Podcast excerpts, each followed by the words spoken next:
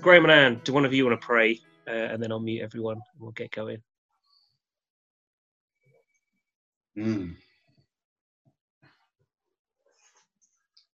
Uh, Father God, we just center ourselves upon you.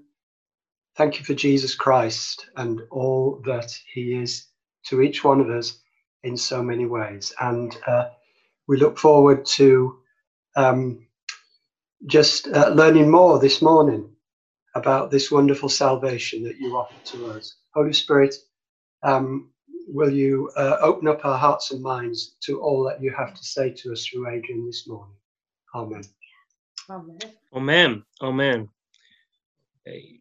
Let me, everyone. So we are getting to a point, final four.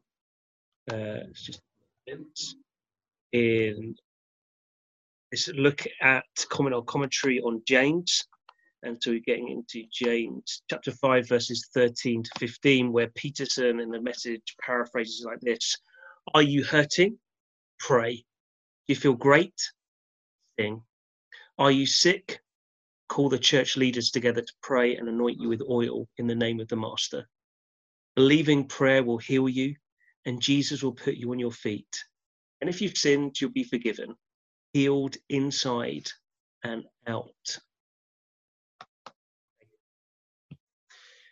This one, then, one word as always, and we will have three others after today to hang everything on. The word today is act. Act, A C T, act. Um, my guess is we've all encountered situations, or maybe we're facing something where either we've asked the question or someone else asks us the question, well, what are you going to do then? Um, I remember Lucy and I watching TV late at night once and suddenly hearing in the background someone screaming, help and we muted the TV and realized that it was someone down our road. And at that point, we had a choice do we do something or not? And so I kind of set off uh, to find out who was screaming for help and found a lady uh, 10 doors up. Uh, and then for the next hour, was around her house as discovered, and cut a long story short, discovered that her ex partner, who just got out of prison, had turned up in her home and was sat on the stairs with her children, all under five, upstairs, uh, she was downstairs and he was sat on the stairs with a knife. Um, I just realised it was a moment to act of just trying to talk him down. Eventually, got him to allow the kids to leave the house. Invited her to leave the house as well. Took them to a place of safety whilst he then departed and the police turned up. But you kind of have those moments where you see something going on and you think, well, I've got to act here. Like just doing nothing isn't an option. And James wants us to understand that actually the same is true in following Jesus in how we live our lives. That following Jesus causes us to act in situations. And I think sometimes we can be quick to act for others and slow to act for ourselves. And I believe James is wanting to encourage us, and he gives us three scenarios actually, but there could be more that we could add in. But three scenarios where we can face situations and rather than just kind of thinking, all right, it's just me, myself, and I, actually, James calls us to act. First one is he says, right, if you're hurting, pray. Says, do something with the hurt, pray. Why? Well, if we're hurting, often it's buried inside. And if we're not careful, it can consume us and define us. And so James encourages us and says, well, now, no, you're a follower of Jesus now. Now, when you're hurting, do something with it, pray, give it to God.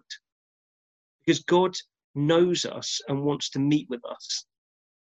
And when we're giving it over to God, what it does is it causes us to give voice to the hurt that we're feeling. It no longer is something that's just inside us, something we're now vocalizing and able to say, hey, this is what's going on. God, would you come and meet me in this hurt? The first one, hurting, pray. Second one, if you're feeling great, sing. Firstly, it's okay to feel great. I think that's good in this letter of James that we get to understand that actually following Jesus isn't all kind of uh, these punches he keeps pulling towards us. That that actually there are moments where we just feel great, and that's okay. It's okay to feel great. However, when we feel good, it's good to share it good news isn't something we want to contain within ourselves. Rather, it's something we want to share with others. And that's how it's meant to be. And so James says, like, when, when you've got something good going on, like sing. Why does it say sing? Well, sing because turn it in to gratitude and praise to God. That there's this encouragement that we live with a life of gratitude to God, not just turning in to ourselves saying, oh, okay, actually, I'm only going to look to God when I'm in need, when there's something wrong, rather that we look to God when actually stuff's going well and we think, hey, this is great. God, I want to come and celebrate in you and be grateful to you for what's going on. I also think that as we kind of sing praise to God, what it is is like a vocalizing to others, hey, this is good which actually does others good as well. It causes them to feel encouraged that actually, yeah, there's, there's good things going on. I can celebrate with you as I'm connected to you. Therefore, what good is going on in you, I get to share it. So, hurting, pray, feeling great, sing. And then finally, if you're sick, call out. In other words, don't suffer in silence. And I'd say there's a specific group James calls us to call out to, but I'd also say it's broader in terms of others. Firstly, he says, call out to leaders to pray for you. Recognize there are those that are around you who are meant to be caring for you, who've been entrusted as shepherds by the ultimate shepherd, Jesus.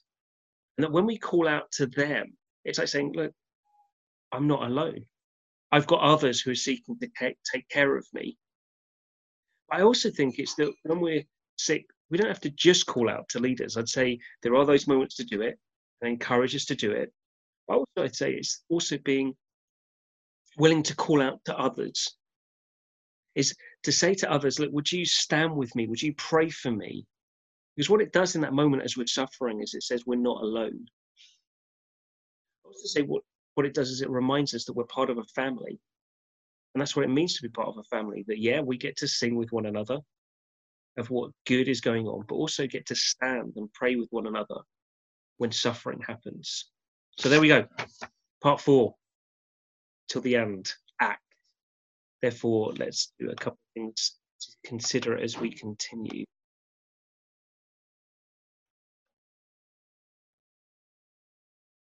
Few things to consider. One, what act do you need to take today? You need to sing, you need to be grateful? Do you need to pray because you're hurting? Do you need to all out because you're suffering? And then, secondly, who could you encourage to act? Is there someone around you you just think, man, I just want them to know, like, it's good what's going on with them, or maybe they're hurting and just encourage them, man, just give voice to it, pray. Or maybe it's that they're suffering. It's actually rather than waiting for them to call out, saying, I'm with you, there you go. That will do for this lovely Friday. I hope that you have good Friday afternoons. Uh, Martin or Barbara, does one of you want to pray for us? And then we will end.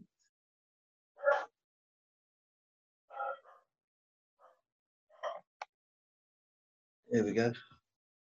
Yeah, Father, for this, thank you very much for this time that we've had together. That it's such a short time, it's still a very precious time. And uh, we thank you that wherever we are, whether we're in our homes, in our cars, wherever, you are with us.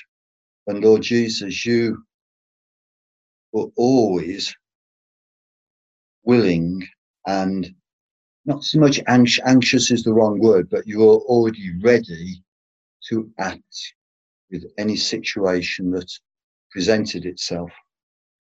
And uh, you call us to be like you. And part of that is for us to act prompted by your your spirit and what we what we what we see when when there is a need. So help us to act for others today, act for ourselves, whatever that may look like, whatever you've put into our mind or whatever you will be putting into our mind. So, Lord, we thank you for this letter of James. Uh, uncomfortable as it is a lot of the time, but it's it's what a lot of us need to be shook up in our walk with you, such that we are made stronger, more devoted to you. So come, Holy Spirit, and have your way in us and your church. Amen. Amen.